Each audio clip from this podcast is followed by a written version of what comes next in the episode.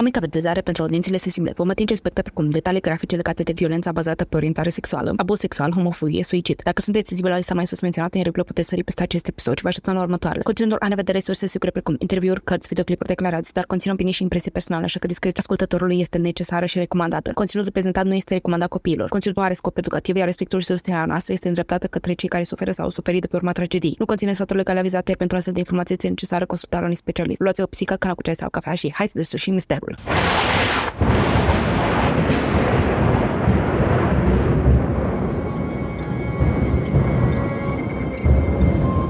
În toamna anului 2021, două pisici au început propriul lor podcast. Apoi au spus, pur să se facă lumină în acest caz. Iar apoi am apărut noi, Cristina și Alex, pentru a transmite mai departe voința pisicească. Să ne facem așadar comozi și hai să vedem ce ne-au dus pisicile în această săptămână. În acest episod facem o incursiune în istoria queer din perioada victoriană. De la balul drag organizate pe ascuns până la detalii despre viața lui Oscar Wilde, vom vedea că persoanele queer au existat atunci și observăm cum erau privite acestea în societate. Bună! Salutare și... bine v-am găsit la ultimul episod din această lungă și istoritoare săptămână de tocare de toamnă. Sperăm că v-a plăcut și că am adus pe masă cazuri și idei interesante. Cu această ocazie de final de săptămână avem practic o veste proastă și una bună. O să trec peste jocul pe care o veți întâi și o să vă zic mai tipe mai puțin bună, nu că proastă. Așa, și anume că primul sezon din podcastul nostru, Crime și Pisici cu Cafea, pe care l-a ascultat acum, s-a terminat. Ce dragă, ce s-a terminat? Primul sezon s-a terminat. Dar imediat vine și vestea bună, și anume că începând cu aniversarea noastră de 2 ani, aniversarea podcastului nostru de 2 ani, și anume la început de octombrie, începem cel de-al doilea sezon din minunatul nostru podcast. Vă așteptăm pe toți în număr cât mai mare atunci, un format nou, cu multe alte surprize. Sperăm că toate aceste aproape 70 de episoade v-au ținut cu sufletul la gură și că ați și învățat unele chestii din discuțiile noastre pandala. Și cel mai important, sperăm că v-am făcut pe voi și pe săcioșii voștri să fiți mai relaxați și că am fost o escapadă plăcută. Acestea fiind spuse că am lăsat mâța din sac, acum mai mult ca niciodată avem nevoie de ale voastre sugestii, opinii și păreri despre ce se poate îmbunătăți la podcast, ce vă doriți să auziți de la podcast, ce vă place, în special ce ar trebui să păstrăm din vechile obiceiuri, pentru că construind încet, încet acest proiect, am descoperit workflow-uri diferite și moduri de sinteză a cazurilor care funcționează. Ne-am dat upgrade chiar și la echipament, calitatea s-a îmbunătățit de la început, modul în care prezentăm este puțin mai diferit. Avem și trailerul care a ieșit în primul sezon și o să vedem dacă îl păstrăm și pentru următorul. Și ținta până la începerea celui de-al doilea sezon, ținta este să vă aducem și pe YouTube acest podcast. Dacă vreți să îl share-iți cu persoane care probabil nu au Spotify, categoric avem această sugestie de destul de mult timp. Ținta noastră este să facem chestia asta. Dacă vom reuși, doar timpul ne va spune. Dar intenția este. Cu orice sugestie în plus aveți, orice vă place, ce nu vă place, vă rog frumos să veniți pe Instagram să ne spuneți la Crime și Pisici, cu punct între ele. Și aici, pe Spotify, jos în comentarii, puteți cere dacă nu vă doriți să vă public răspunsul, pentru că este de apreciat și chiar vrem să ducem acest proiect la următorul nivel, pentru că chiar ținem la el și chiar investim foarte mult timp și resurse și energie și adorăm să facem asta și vrem să fie și pentru voi, nu numai pentru noi. Da, și pe această cale vă mulțumim că ați fost un public foarte receptiv la tot ce am făcut noi în acești 2 ani și ați venit de fiecare dată și cu laude, dar și cu feedback constructiv și sperăm că și până acum și în cele ce vor urma vom ține cont de ceea ce voi vă doriți, atâta timp când nu vă doriți dubioșenii. Acum că suntem la această retrospectivă a primului sezon, sunt curioasă despre tine să știu care a fost episodul tău preferat din acest prim sezon. Ok, aici pot împărți întrebarea în mai multe subpuncte și aș vrea să te gândești în următorul fel.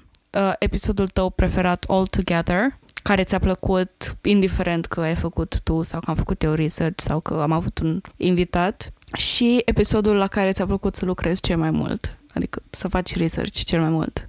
Cred că episodul la care m-am distrat cel mai mult și m-a simțit cel mai bine. Cu unul de mult, chiar zile trecute am primit un comentariu la una dintre postările mai vechi pe Insta în legătură cu acel episod și m-a făcut să râd. Și anume episodul cu acea dispariție a echipajului de pe o navă de coloniști pe insula Roanoke. Toate acele teorii ale conspirației pe care le-am avut atunci cu reptilieni și cu regina Maiei Britanii. În fine, un alt episod care mi-a plăcut a fost cel tău legat de Agatha Christie. S-a părut echilibru perfect între amuzament și interes. Și bineînțeles s-a și văzut munca din episodul, atât cel cu cultele cât și cel cu vrăjitoria. Ia ca episod al meu, aș spune că m-a pasionat cel mai mult subiectul ăsta legat de HIV-SIDA, de epidemie, pentru că îmbină practic această parte de istorie întunecată a noastră, a tuturor la care luăm noi toți parte, ceea ce mă pasionează pe mine și anume medicina, și cu problematici sociale foarte importante cum este acceptarea persoanelor queer în societate. Cum se spune, mai spune-ne despre tine. Care a fost episodul pe care îl ții minte acum și ți-a plăcut să-l faci, și alt episod care îl ții minte cu drag și îți aduce aminte cu bucurie de el? Prima oară când am pus întrebarea asta m-am gândit instant la episodul cu Bonnie și Clyde, pentru simplul fapt că s-a legat foarte frumos și armonios cu episodul dinainte, al tău cu Masacrul de Valentine's Day. Au fost în aceeași perioadă și am vorbit despre istoria Prohibiției din America și mi-a plăcut pentru că, da, cu toții știm că a fost Prohibiția, cu toții știm că anumite chestii s-au întâmplat, dar atunci când ai un material pus într-un mod amuzant, ca să nu mă flatez, dar sincer chiar mi se pare fascinant pentru că l-am ascultat de vreo 2 sau 3 ori de atunci. Mi-ar plăcea ca mai multe aspecte din istorie să fie puse în modul în care am pus noi informația în acest episod. Tind să le iau ca șablon și îmi doresc să avem mai multe episoade în felul ăsta. De altfel, de unde a venit și această idee de a structura episoadele pe categorii. Adică avem luna în care vorbim despre cupluri în true crime, luna în care vorbim despre femei în true crime, luna în care vorbim despre copii din true crime și așa mai departe, și cumva se leagă toate și există această coezivitate. Iar acea sinergie dintre cele două episoade mi-a plăcut foarte mult. Un episod care mă face să zâmbesc și, sincer, dacă am o zi proastă, l-aș deschide cu mare drag, dar e o chestiune personala mea, acel episod cu Prințesa Diana, pe care l-am înregistrat cu Delia, deși e unul dintre cel mai messy episod, foarte dezordonat, foarte haotic, fiind și printre primele episoade înregistrate și unul dintre cele mai criticate din cauza faptului că vorbim foarte mult de engleză în acel episod. Dar e unul dintre episoadele care mi-aduce mie zâmbetul pe buze și mă face fericită să-l ascult. Și îmi doresc să știu dacă este și pentru voi același lucru. Cu siguranță nu percepem la fel conținutul, dar există un appeal, pentru că, cu toate că este dintre cel mai criticat episod, pentru că lumea se plânge pentru că vorbim și engleză și pot să fiu de acord, este un episod în care vorbim foarte mult engleză. Este și unul dintre cel mai share-uit, cel mai împărtășit episod. Este ceva incredibil ceea ce se întâmplă cu acel episod și îmi place să văd cum reacționează lumea la el. Și o să-l păstrez mereu în sufletul meu, acel episod. Mi-a plăcut, ce episoade mi-a mai plăcut? Am fost foarte fascinată și am investit foarte mult timp și resurse pe acel episod cu cultele. Acele episoade, că au fost 2 de fapt, și am zis să împărțim acel episod în 2. Probabil aș revizui conținutul din acele episoade pentru că le-aș pune într-un format mai ordonat și mai mult decât atât l-aș înregistra cu echipamentul pe care îl avem acum, pentru că știu că a fost înregistrat cu microfonul de la căști și calitatea audio poate fi mai bună. Din nou, am simțit acest cânteie de pasiune și de atracție față de un subiect pe care rar îl întâlnesc în viața de zi cu zi și nu neapărat că îl întâlnesc rar, cât am acest prilej de a expune aceste și de a-mi exprima această fascinație și mă bucur că am acest podcast să îmi intermedieze oarecum aceste pasiuni și pot să spun că dor foarte mult fiecare episod cu Delia pe care îl înregistrăm, pentru că mi-aduce așa o dispoziție bună și discuțiile cu ea din nou sunt foarte prolifice și m-am gândit, mi-a răsărit în minte cele două episoade cu Selena Quintanilla și Casa Gucci. Două episoade foarte bune din punctul meu de vedere, mi-au plăcut foarte mult să lucrez la ele, mi-a plăcut foarte mult să le înregistrez și da, nu știu, nu cred că există doar unul, ci fiecare episod s-a clădit în seria pe care o avem acum în fața noastră în acest podcast sau în spatele nostru, foarte bine punctat. Și mai am o întrebare pentru tine. Și cu asta trecem la următorul cazul din acest episod. Dacă ar fi să introduci cuiva acest podcast, pe care episod îl ai oferi să-l asculte prima oară? Probabil aș merge pe vorba ta, pe episodul cu Prohibiția. Mi se pare foarte atractive episoadele astea cu istoria întunecată a umanității, mai ales cea care încă ne afectează. Un punct interesant de pornire pentru cineva care încearcă să ne cunoască, pentru că avem și multe discuții între noi despre tot ce se întâmplă în acele cazuri, avem și niște mini-cazuri de true crime în acel episod și asta mi se pare interesant. E genul de episod care e ca o pânză de păianjen și se îmbină foarte frumos și foarte armonios între ele și sunt total de acord cu tine. Adică de aici am pornit și discuția, pentru că dacă ar fi să pun așa o introducere în podcastul nostru, categoric ar fi acele două episoade, primul cu Prohibiția, care se află sub numele de Masacrul de Valentine's Day, și cel cu Bonnie și Clyde. Sunt două episoade foarte bune și a fost o onoare să mă aflu la ele. M-a încântat să le fac, m-a încântat să le editez, m-a încântat să le producem în general. Ziceam că pentru mine primele episoade, deși aveam niște cazuri foarte bune, cel cu Jean Benet Ramsey, cu Madeline McCann, cu Charles Manson, deși sunt episoade foarte bune, mi se par că sună și au o structură atât de diferită față de cele din prezent. Pe de-o parte sunt mândră de evoluția de care am avut parte, dar pe de altă parte sunt atât de tentată să le șterg, pentru că simt că nu mai suntem aceiași care am fost atunci. Nu știu, eu tind să privesc puțin diferiți lucrurile și va bata din perspectivă mai mult evoluționistă, ca să zic așa. Adică trebuie să ai un punct de plecare ca să vezi unde ai ajuns, un teme de comparație. Da, poate calitatea audio-ului se putea îmbunătăți și s-a îmbunătățit și se va îmbunătăți în continuare, dar aceiași doi patru ciumpalaci am rămas și aceleași discuții interesante le avem ca și atunci și da, pe lângă faptul că experiența înregistrării unui episod ne-a făcut să devenim mai eficient, e esențial să ne păstrăm în continuare acel zvâc. Bine, am spus și eu, sunt de acord cu tine, chestia asta cu măsurarea progresului în păstrarea celor marcere de progres, numai că e și chestia asta, pentru că mă uit la statisticile de pe Spotify și văd cum primele episoade au mai multe ascultări decât cele mai recente și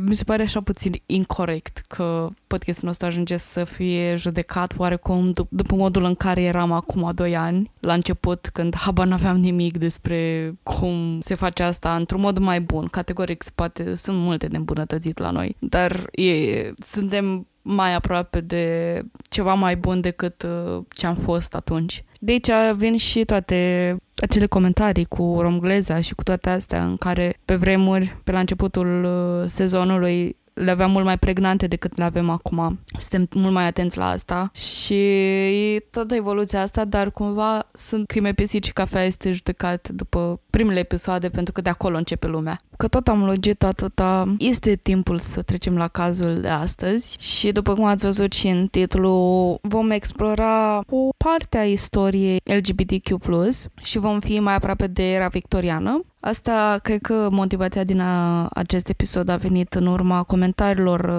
înrădăcinate în homofobie, cum că, domnule, asta cu gay este așa un trend acum nou ieșit. Desigur că este o premisă foarte greșită de la care pleacă acești oameni și ca încă un argument adus în fața lor, dar și o explorare a istoriei queer, am venit cu niște cazuri interesante care dovedesc faptul că aceste comunități erau, cu toate că mult mai dezbinate decât sunt în ziua de astăzi, pentru că exista această stigmă și vorbim despre o perioadă în care să fii gay era același lucru cu faptul că ești criminal și pedepsele erau foarte aprige.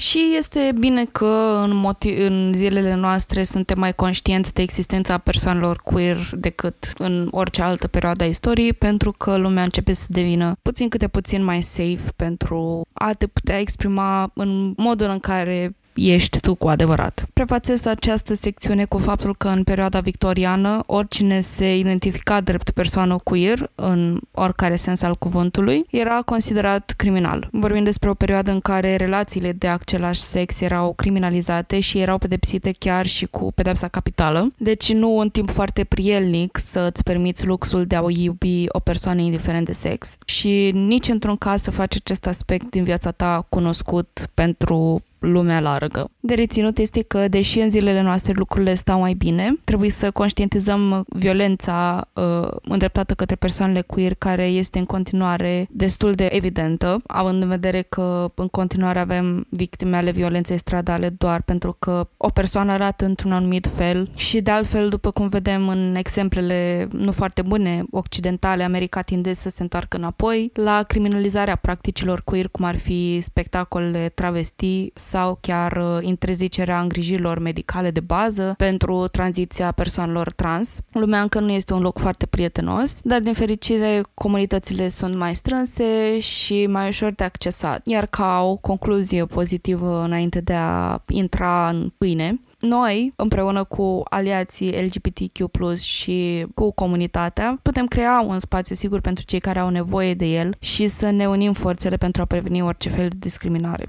Pentru că, până la urmă, la asta se reduce. Întorcându-ne la perioada victoriană, ajungem în 1861, când de atunci oamenii în putere considerau că aveau ceva de reglementat în alegerile și viața intimă a persoanelor. Și așa au decis ei că persoanele care practicau așa zisa sodomie erau condamnate la moarte, după care pedeapsa s-a schimbat la o sentință de 10 ani în temniță. Cu toate acestea, cazurile care implicau activități homosexuale erau rare ori judecate, iar cele care erau judecate aveau o rată de condamnare mai mică decât alte infracțiuni. Rata de condamnare pentru sodomie era de 28% față de 77% pentru toate celelalte infracțiuni. Sociologul Ari Adut observă că majoritatea suspecților fie au fost prinși făcând sex în public, fie au fost ținta unei urmăriri penale motivate politic. Mulți dintre suspecți au fost lăsați să părăsească țara înainte de proces. Dar, desigur, asta a venit odată cu privilegiul carierei lor. Conceptul de homosexualitate, deși era cunoscut, nu era în deplin înțeles de autorități în anii 1870. Istoricul și sociologul Jeffrey Weeks consideră că ideea de homosexualitate era extrem de nedezvoltată atât în cadrul poliției metropolitane, cât și în cercurile medicale și juridice înalte. O astfel de ignoranță din partea profesiei medicale era văzută ca dovadă că activitatea homosexuală nu era întreprinsă în Marea Britanie,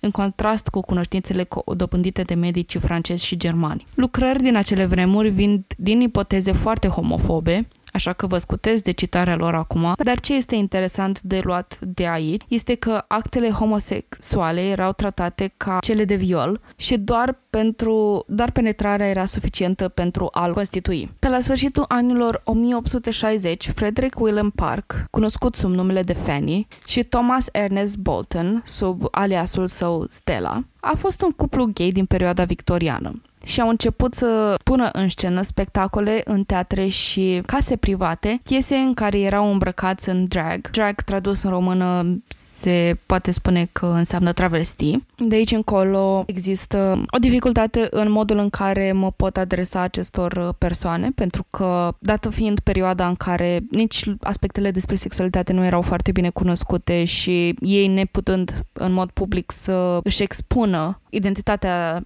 de gen și identitatea sexuală, voi încerca să adopt un limbaj cât mai neutru ca să evit orice fel de misgendering. Reputația lor era oarecum protejată de faptul că erau performeri care jucau niște roluri pe scene. De altfel, în acea perioadă, considerând statutul femeilor în societate, mulți bărbați jucau roluri de femei, astfel că arta lor era oarecum protejată și nu era considerată chiar o abominație. Spectacolele lor includeau și săruturi pe scenă și astfel publicul și presa nu erau atât de revoltați de faptul că doi bărbați se sărutau. Dar lucrul care a devenit din ce în ce mai clar de-a lungul istoriei a fost că cei doi erau într-o relație. Împărțeau un apartament și ieșeau adesea împreună îmbrăcați ca Fanny și Stella. Ori unul era îmbrăcat în alter ego-ul său, astfel încât să nu se trezească suspiciuni că ceva ilegal se întâmpla între cei doi. Adică unul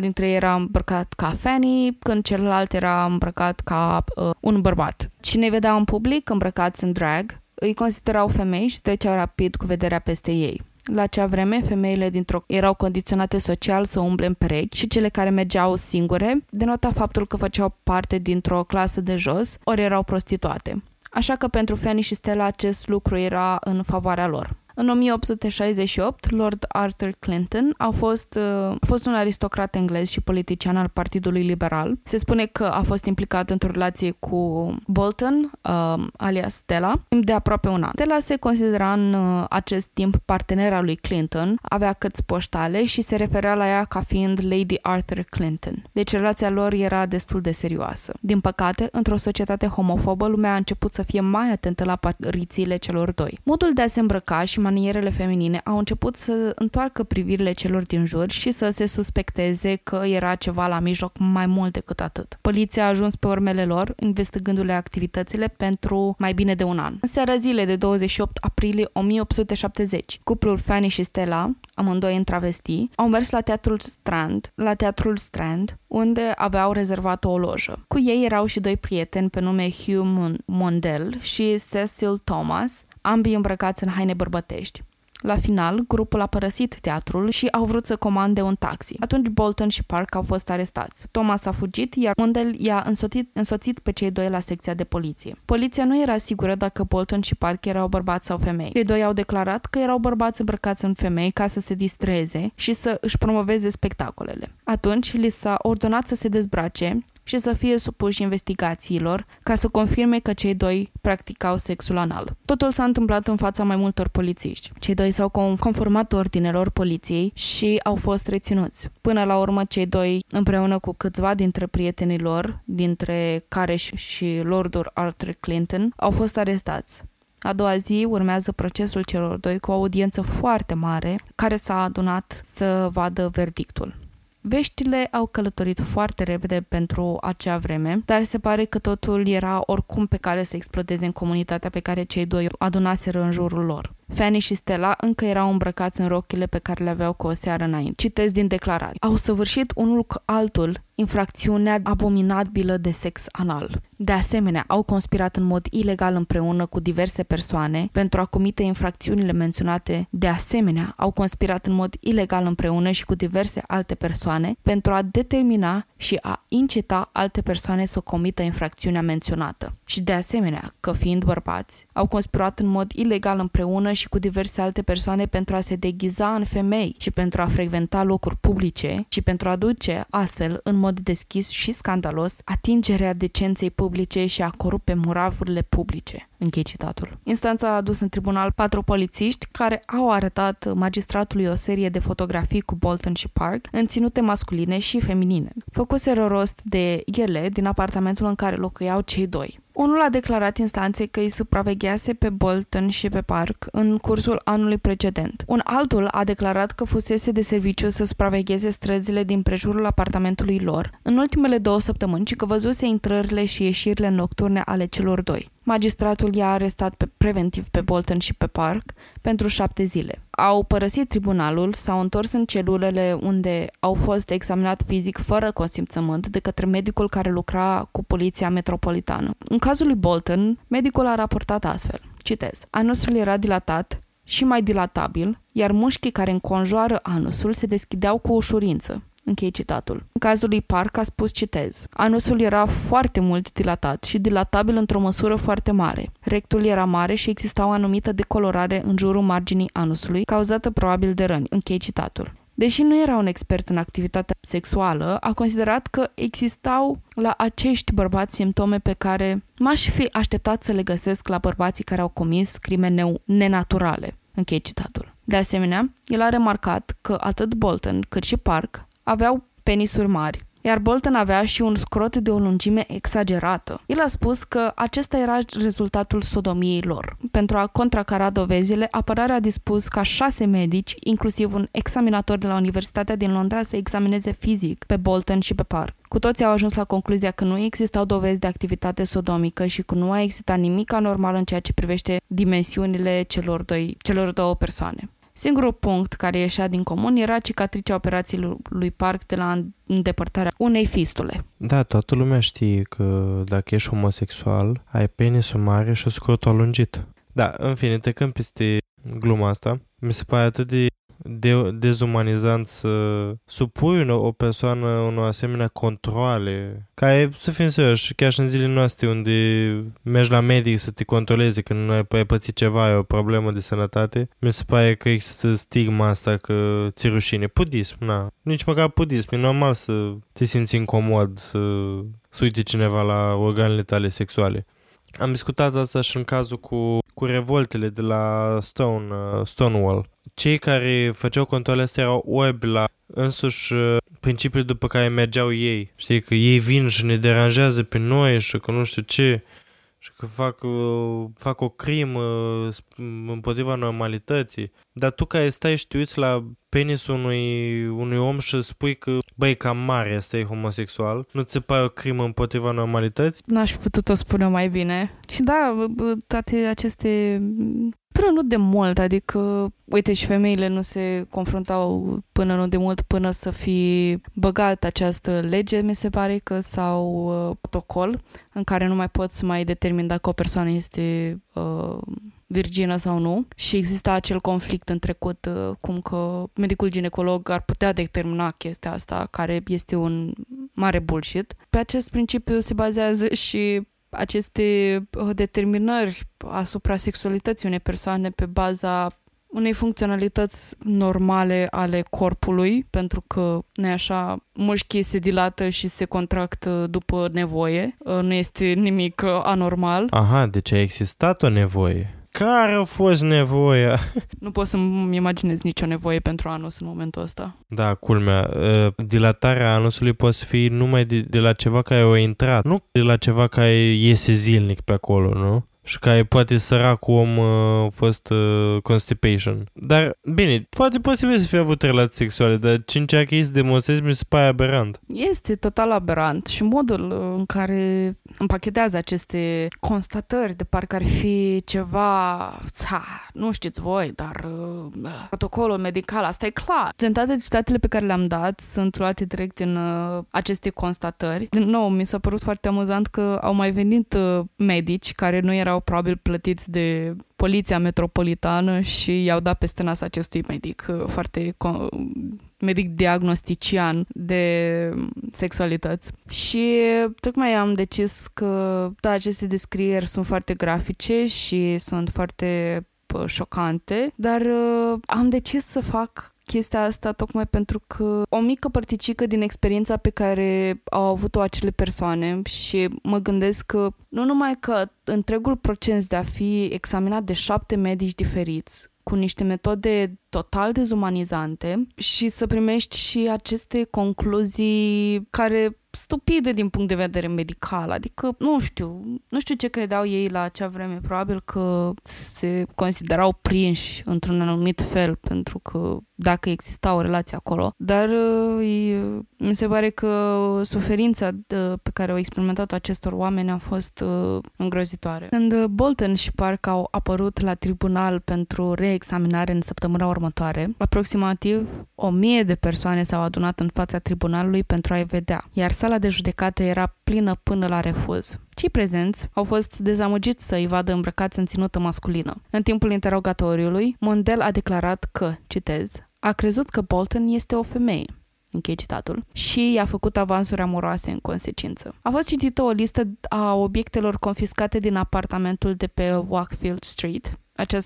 Aceste obiecte includeau numeroase articole de îmbrăcăminte pentru femei, pantofi, cizme de damă, peruci, cleme de păr, echipamente de coafat, machiaje și vată. Ultima dintre acestea era folosită pentru umpluturi. Ceea ce, dacă stai să te gândești că aceste persoane au fost performeri, au trebuit să performeze ca femei în fața pe o scenă, nu e chiar așa de abominabil faptul că erau în posesia lor. Oricum, cauțiunea a fost refuzată, iar Bolton și Park au fost din nou plasați în arest preventiv și li s-a spus că vor mai fi prezenți la tribunal pentru alte examinări. Cei doi au trebuit să treacă de 7 ori prin acest chin, iar detaliile probilor adunate de poliție au fost stat în martori, mai mult sau mai puțin manipulați de poliție, cum ar fi proprietarul apartamentului care a fost pus să se declare că cei doi împărțeau adesea un pat. Nu știu cum știa dânsa că doi oameni în apartamentul lor propriu și personal împărțeau un pat, dar ok.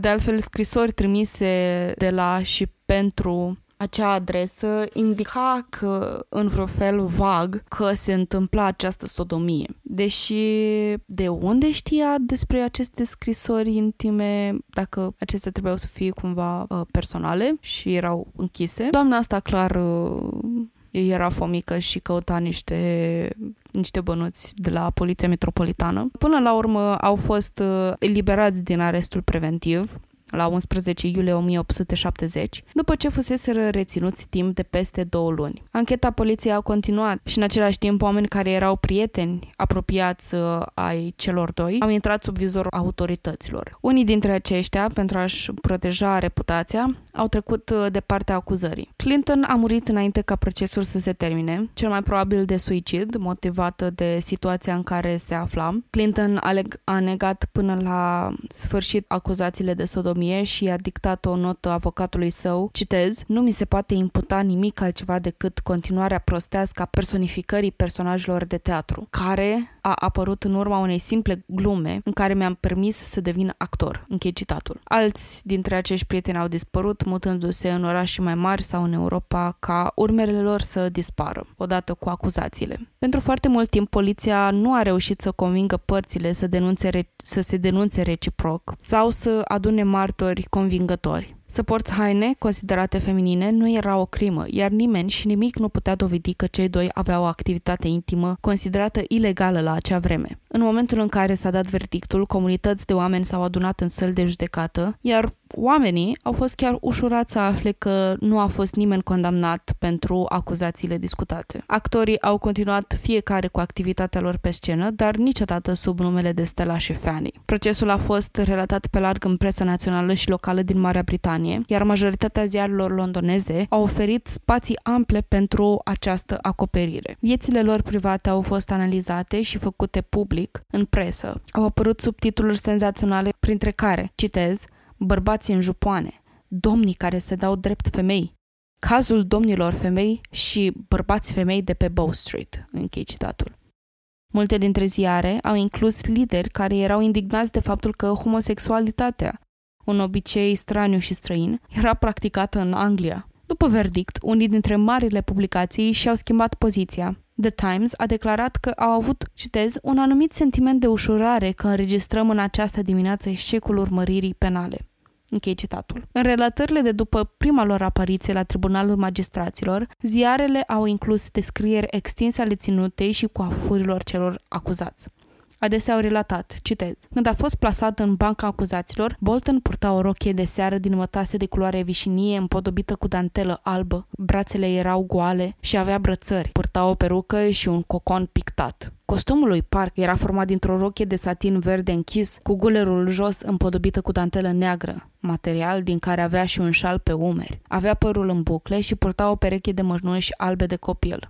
Închei citatul. În anii de după, influențele acestui caz se regăseau în ilustrații din ziare cu bărbați îmbrăcați pe jumătate femei și pe jumătate bărbați, caricaturi, articole și povestioane inspirate de Fanny și Stella. Istoricul Harry Cox afirmă că interpretarea istoriei arestării și procesul Bolton Park a trecut prin faze distincte. Acesta identifică următoarele teme. Avocatul William Roughhead a considerat că relația a fost în mare parte nevinovată și a izvorât din romantismul sentimental pe care victorienii îl adoptau. Avocatul H. Montgomery Hyde a scris că Bolton și Park au fost homosexuali care nu au fost încarcerați pentru că nu au fost prezentate suficiente dovezi în instanță. Wicks și Alan Sinfield, academicieni specializați în studii de gen, susțin că instanța a ignorat posibilitatea homosexualității, ceea ce a însemnat că o condamnare nu a fost posibilă.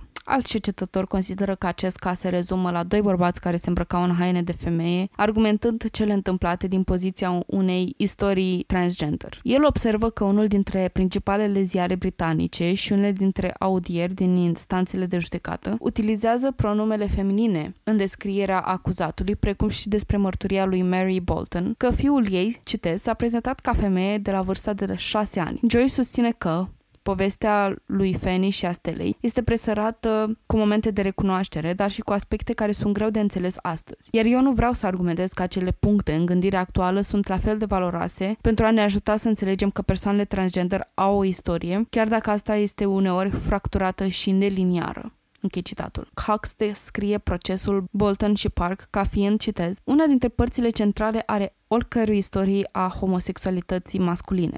Închei citatul. Jason Bold, în Who's in the Gay and Lesbian History, descrie procesul ca fiind, citez, un moment semnificativ în istoria apariției ezitante a unui discurs public al homosexualității ca identitate. Poate și mai important, baza este semnificativă prin dezvăluirea unei subculturi pre-homosexuale, care era în mod evident extinsă, variată și înfloritoare, implicând în roluri și grade diferite bărbați din toate categoriile sociale. Eșecul autorităților de a urmări penal activitățile private a fost unul dintre factorii care au dus la introducerea amendamentului la Boucher, a făcut ca actele homosexuale masculine să fie pedepsite cu până la 2 ani de muncă silnic. Potrivit istoricului William A. Cohen, la momentul cazului Bolton și Park, homosexualitatea era identificabilă în cadrul unei evaluări sexuale sociomedicale, dar nu era încă recunoscută ca subiect juridic. Introducerea ulterioară a amendamentului la Boucher, practic, a criminalizat stilul homosexual masculin în sine. În timpul audierilor din mai 1870, Reynolds Newspaper a relatat că un martor a spus "We shall come in drag", ceea ce înseamnă să purtăm costume de femeie. Magistratul a comentat, citez, "Este prima dată când am auzit cuvântul drag în instanță." Închei citatul.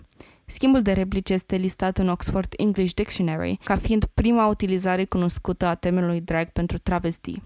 E interesant că sunt atâtea perspective din care poate fi analizat cazul ăsta, mai ales de specialiști, cumva împreună, punând cap la cap toate aceste studii, ne formăm o imagine la care ajunge oricine cu puțină logică, ne formăm o oarecare imagine de ansamblu și ajungem la concluzia că aceste persoane sunt la fel de normale ca noi. Ceea ce le face diferite nu înseamnă că ne pun pe noi într-o situație de inferioritate, ci pur și simplu sunt diferiți de noi și ar trebui să acceptăm ca orice lucru diferit din lumea asta. Și de cel mai multe ori diferit nu înseamnă rău. Da, adică, cum spunea cineva într-un videoclip de la Parada Pride din București, în videoclipul făcut de Starea Nației, dacă nu mă înșel, și, în fine, chiar vă recomand să mergeți la acel videoclip să-l vedeți, dar era o persoană care spunea că binele meu nu rănește pe nimeni și cred că, da, în final la asta se reduce, că pe cine rănește faptul că două persoane mature, adulte, cu care își pot oferi consimțământul, se cuplează și își trăiesc cu viața împreună și singurul impediment pe care l-au pentru a avea o viață armonioasă și pentru a putea conviețui în mod normal sunt impedimentele logistice, impedimentele legale care sunt atât de parșive în țara la noi, dar și în multe dintre alte state, mai ales cele care, din nou, tind să recriminalizeze activitățile care li se par lor mai nu știu cum, care se reduc în a criminaliza arta drag, în a criminaliza, țin minte că era, nu știu, ori Ungaria, ori Polonia, care își doresc chiar să impună o lege în care să criminalizeze relațiile din LGBTQ+, care mi se par în ziua de astăzi destul de foarte aberante. Dar episodul nu se termină aici. Mai avem de discutat încă un lucru și anume mergem mai departe în 1880 când vorbim despre un drag ball victorian, un bal victorian de travesti. Și da, exista un RuPaul și în vremea victoriană. Pentru cine nu știe, RuPaul este regina dragului din zilele noastre. Are și o emisiune. S-ar putea să vă placă. Se cheamă RuPaul Drag Race. Dar ne întoarcem deocamdată în anii 1880. La urechile poliției ajunge faptul că se organizează pe undeva un bal elaborat care se ținea în secret. La ușă, gardianul era îmbrăcat într-o uniformă de măicuță. Geamurile sălii în care balul se ținea erau acoperite. Cine venea să petreacă o seară de bal nu știau practic unde, de cine era organizat și cu ce scop era organizat evenimentul până în momentul în care ajungea la locație. Desigur că poliția își dorea din plin să strice o petrecere care se ținea într-o exclusivitate atât de mare. Probabil că asumau doar că ceea ce se petrecea acolo putea fi ilicit. Organizatorii au încercat să controleze situația și să nu existe astfel de incidente, dar eforturile au fost în zadar. Poliția a ajuns dimineața la locație și au arestat în jur de 47 de bărbați care încercau să se influențeze unii pe alții în practici indecente. Majoritatea au fost eliberați ulterior, fiind obligați să promită că se vor comporta frumos măcar un an.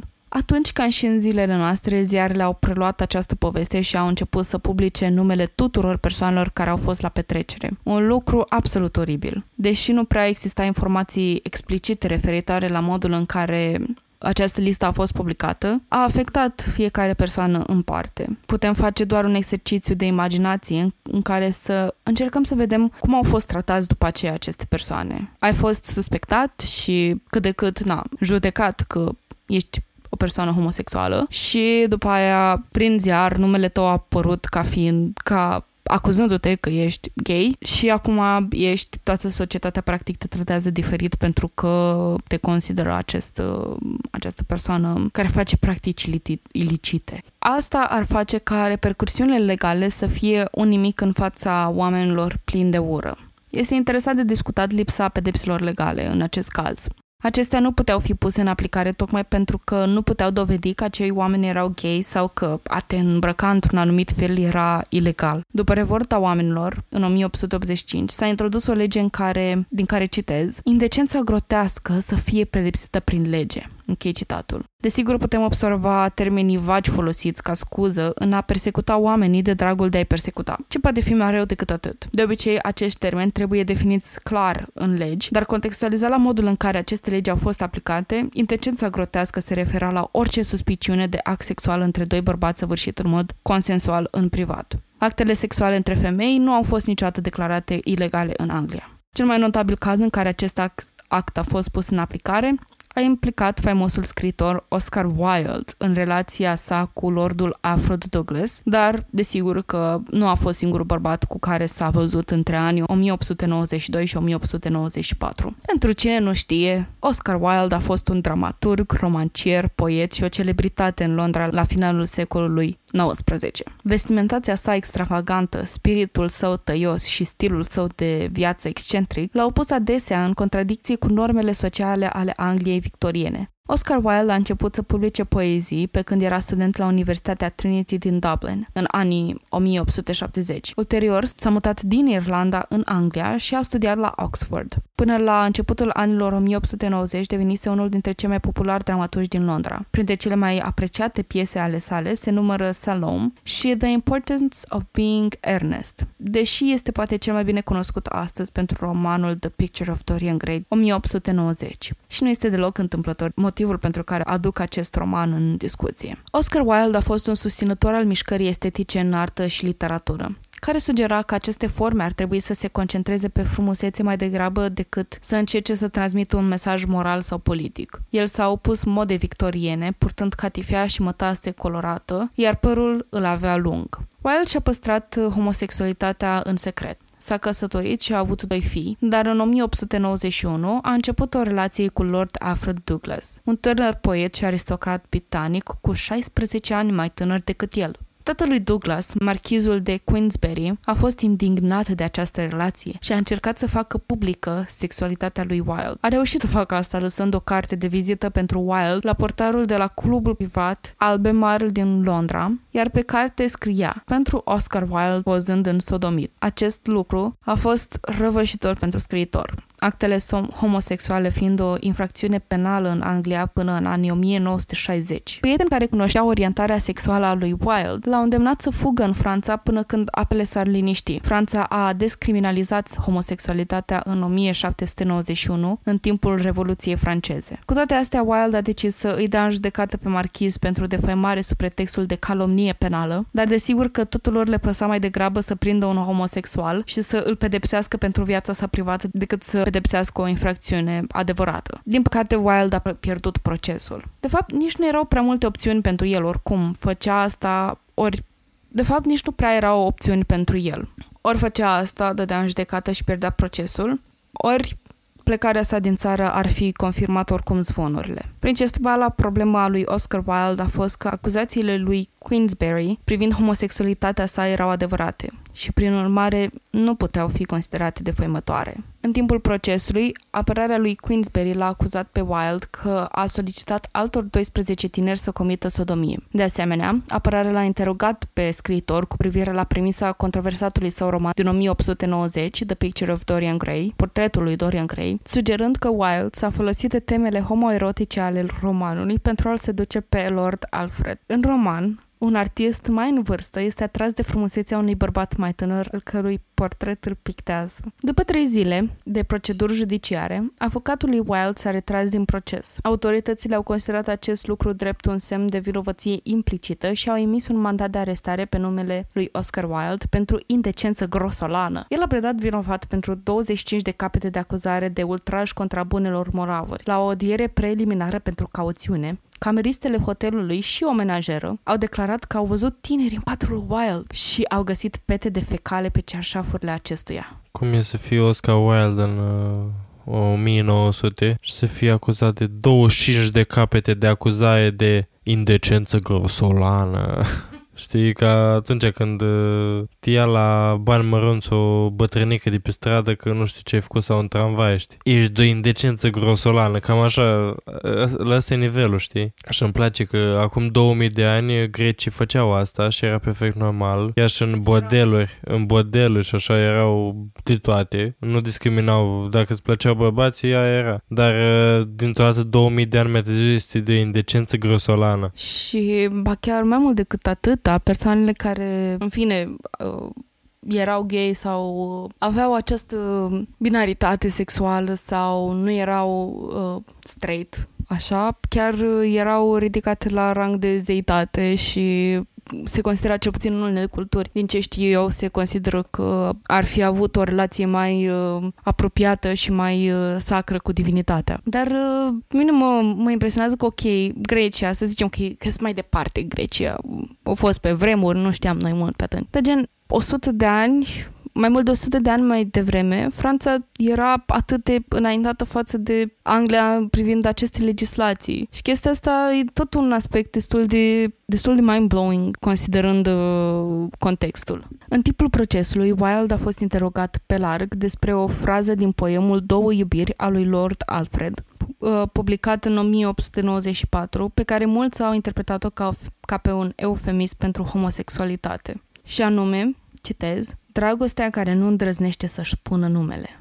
Închei citatul. Procesul s-a încheiat cu un juriu care a reușit să ajungă la un verdict. 3 săptămâni mai târziu, Wilde a fost rejudecat și condamnat pentru indecență gravă. Pedepsa cu care Oscar Wilde s-a ales a fost 2 ani de închisoare, timp în care a fost pus să meargă toată ziua neîntrerupt pe o bandă și să despice o frânghie până ajungea în punctul în care făcea beșici și începea să sângereze. Aceasta era pedepsa maximă pentru o astfel de infracțiune. Sănătatea lui Wilde a avut de suferit în închisoare și a continuat să se deterioreze după eliberare. Și a petrecut ultimii 3 ani din viață trăind în exil în Franța, unde a compus ultima sa lucrare, The Ballad of Reading Gold, despre o execuție care a avut loc în timp ce el era închis acolo. Oscar Wilde a murit la 30 noiembrie 1900, la vârsta de 46 de ani. A fost înmormântat la Paris. În 1897 s-a înființat un grup care milita pentru drepturile persoanelor gay. A început de fapt ca o societate mică, dar activismul lor a luat amploare și a devenit mai popular. Grupul a fost înființat de un prieten de-a lui Wilde și s-a numit Ordinul de Xenorea. Motoul acestora era, citez, noi credem în gloria pasiunii, credem în inspirația emoției, credem în sfințenia iubirii. Acum, unii din lumea de afară ne-au întrebat despre credința noastră și de cele mai multe ori am constatat că nu avem niciun răspuns pentru ei. Există batjocoritori, cărora nu trebuie să le răspundem și nebuni cărora cuvintele noastre nu le-ar transmite niciun înțeles. Căci ce sunt cuvintele? Simboluri ale unor concepții asemănătoare, iar cei asemănători fac apel la cei asemănători. Închei citatul. Din păcate, după abolirea acestor legi absurde, grupuri largi de oameni încă erau foarte indignați de viața personală a bărbaților care expuneau comportamente stereotipic homosexuale, fapt care a fost foarte greu de combătut. Menționând relațiile private între femei în vremea victoriană, acestea nu erau criminalizate, ba chiar destul de comune și acceptate. Cum se întâmplă de foarte mult timp deja, relațiile între femei erau romantizate și fetișizate. Plus că, hai să ne mai gândim și cum era văzut de femeia la acea vreme, cu un creieraș mic plin de emoții, încât singurul mod de a exterioriza afecțiunea este cu gesturi romantice. Oricum, femeia fiind practic o proprietate și o monedă de schimb, majoritatea erau căsătorite și erau trecute cu vederea. Căsătorite, iar sexualitatea lor era trecută cu vederea. La acea vreme, nici conceptul de homosexualitate nu exista în mod particular, ci era mai mult asociat modului în care o persoană se comporta și nu era neapărat un mod în care se identifica. Cu toate astea, au fost unele femei care au forțat puțin limitele în sensul ăsta. Anne Lister este considerată prima lesbiană modernă. Ea ținea niște jurnale care datează din anul 1806. Aceste jurnale conțin 5 milioane de cuvinte. Ce pot scrie în 5 milioane de cuvinte? Sub forma unui cod secret, combinând alfabetul grecesc, zodiacul, punctuația și simbolurile matematice, descrie cu lux de amănunte identitatea ei lesbiană și aventurile ei, metodele pe care le folosea pentru seducție, gânduri despre vremea de afară, evenimente sociale, evenimente naționale și interesele ei de afaceri. Cea mai mare parte a jurnalului ei se referă la viața ei de zi cu zi și nu doar la sexualitatea ei, și oferă informații detaliate despre evenimentele sociale, politice, economice ale vremii. Jurnalele au fost împărțite în 26 de colete pe care le trimitea lui Eliza Rain și au devenit în cele din urmă cele 26 de volume quarto, care s-a încheiat la moartea sa în 1840. Scrisul ei de mână este incredibil de greu de descifrat și aproximativ o șesime din jurnal este criptat într-un cod simplu pe care Eliza și ea îl concepuseră, combinând elementele menționate mai devreme. Cifrul a fost descifrat de ultimul locuitor al Shibden Hall, pe numele lui John Lister, și de un prieten al acestuia, pe nume Arthur Burel. Când a fost dezvăluit conținutul pasajelor secrete, Burel l-a sfătuit pe John să ardă toate jurnalele. Lister însă nu a urmat acest sfat, ci a ascuns jurnalele lui Anne în spatele unui panou din Shibden Hall. În 2011, jurnalele au fost adăugate în registrul programului UNESCO, Memoria Lumii. În citatul din registru se menționează că, deși reprezintă o relație valoroasă a vremurilor, relatarea cuprinzătoare și dureros de onestă a vieții de lesbiană și reflexiile asupra naturii sale au fost totuși cele care au făcut aceste jurnale unice. Ele au modelat și continuă să modeleze direcția studiilor de gen a istoriei femeilor din Marea Britanie. Jurnalele lui Lister au fost descrise ca făcând parte dintr-o trilogie de jurnale de la începutul secolului XIX, ale unor femei din localitate care acoperă aceeași perioadă din perspective diferite, alături de cele ale lui Caroline Walker din 1812 până în 1830 și Elizabeth Wadsworth din 1817 până în 1829. În 2020 a fost descoperit jurnalul lui Anne Walker, deși scurt acoperind perioada iunie 1834 și februarie 1835, acesta acoperă o perioadă crucială care se împletește cu narațiunile corespunzătoare din jurnalul lui Lister. Anne adopta o aparență masculină și se comporta adesea mai degrabă ca un bărbat, purta haine închise la culoare asemănător bărbaților, lua parte la activitățile considerate masculine și avea și preocupări rezervate bărbaților, și anume că deținea o mină de cărbune. Și așa avem posibil nu numai prima femeie lesbiană modernă, dar și prima femeie lesbiană butch modernă. În America o avem pe Alice Austen, una dintre primele fotografe care explora lumea în afara studioului său. Activitatea sa era în mare parte fotografia de stradă, dar are și lucrări importante în care documenta viața privată a prietenilor ei lesbiene. Ea a avut o relație cu Gertrude Tate. Averea lui Austen a fost pierdută în prăbușirea bursei din 1929, iar ea și Tate au fost evacuate din iubita lor casă în 1945. Tate și Austen au fost în cele din urmă separate de respingerea relațiilor lor de către familie. Austen a fost mutată la Staten Island Farm Colony, unde Tate o vizita săptămânal. În 1951, fotografiile lui Austen au fost redescoperite de istoricul Oliver Jensen, iar prin publicarea fotografiilor sale s-au strâns bani pentru a o plasa pe Austen într-un azil privat de bătrâni. La 9 iunie 1952, Austen s-a stins neviață. Ultimele dorințe ale ei și a lui Tate au fost de a fi înmormântate împreună. Acestea au fost refuzate de familiile lor. Casa lor din New York este acum transformată într-un muzeu, iar această casă este un punct important din istoria comunității LGBTQIA+. Vis-a-vis de asta, mi se pare incredibil că de mult seamănă viziunea asupra femeilor homosexuale cu cea de acum. Ideea asta că lesbienele sunt trendy, iar homosexualii bărbați sunt indecență grosolană, mi se pare incredibil cât de mult seamănă și cât de puțin am evoluat. Puțin au fost, mult o să vină, sperăm. Sperăm că o să facem mai bine ca societate colectivă în general pentru a fi un spațiu sigur pentru toată lumea și în curând sper ca să avem parte de concluziile legale pe care ni le dorim, ca căsătoriile dintre persoanele din comunitate să fie legalizate, să aibă parte de același tratament în instituțiile medicale, să aibă parte de aceleași șanse la un loc de muncă. Pentru că, până la urmă, trăim și experimentăm viața asta împreună și nu există niciun motiv real de a îngreuna existența altor persoane care încearcă să trăiască, pur și simplu. Ca acest lucru să se întâmple, singurul mod în care putem face asta în România este prin alegeri. Alegerile parlamentare care îndată bat la ușă și majoritatea partidelor au adepți conservatori, așa ziși, care luptă pentru familia tradițională. Dintre toate acele liste există și o persoană care pare a fi răul cel mai mic. Așa că vă rog, dacă vă pasă câtuși de puțin de viitorul nostru, al oamenilor, să vă documentați și să cercetați care dintre reprezentanți sunt cei mai potriviți pentru noi și să ne adunăm cu toți împreună și să votăm pentru dreptate, pentru a avea parte totuși de puțin progres, pentru că, Doamne, avem foarte mare nevoie de el. No pressure. Da, cu toții sperăm la un viitor mai bun și cel mai probabil acesta va apărea mai devreme sau cu 100 de ani mai târziu decât trebuie, dar va apărea cu siguranță, eu sunt optimist. Acestea fiind spuse, cred că vom încheia aici acest episod și acest sezon și vă așteptăm în prima vineri din octombrie la următorul sezon, sezonul cu numărul 2.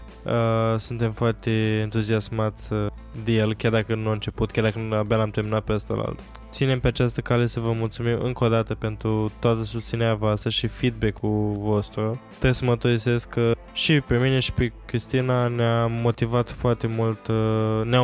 foarte mult mesajele pe care le-am primit de la voi, orice tip de mesaj, și practic e senzația că cineva te ascultă chiar și după 2 ani în care vorbești și mi se pare foarte importantă chestia asta. Așa că stay sane, rămâneți cu bine și ne vedem în sezonul următor, să spun, din insula dramei totale, din podcastul nostru îndrăgit Crime, Pisici și Cafea. Bye bye! Pa!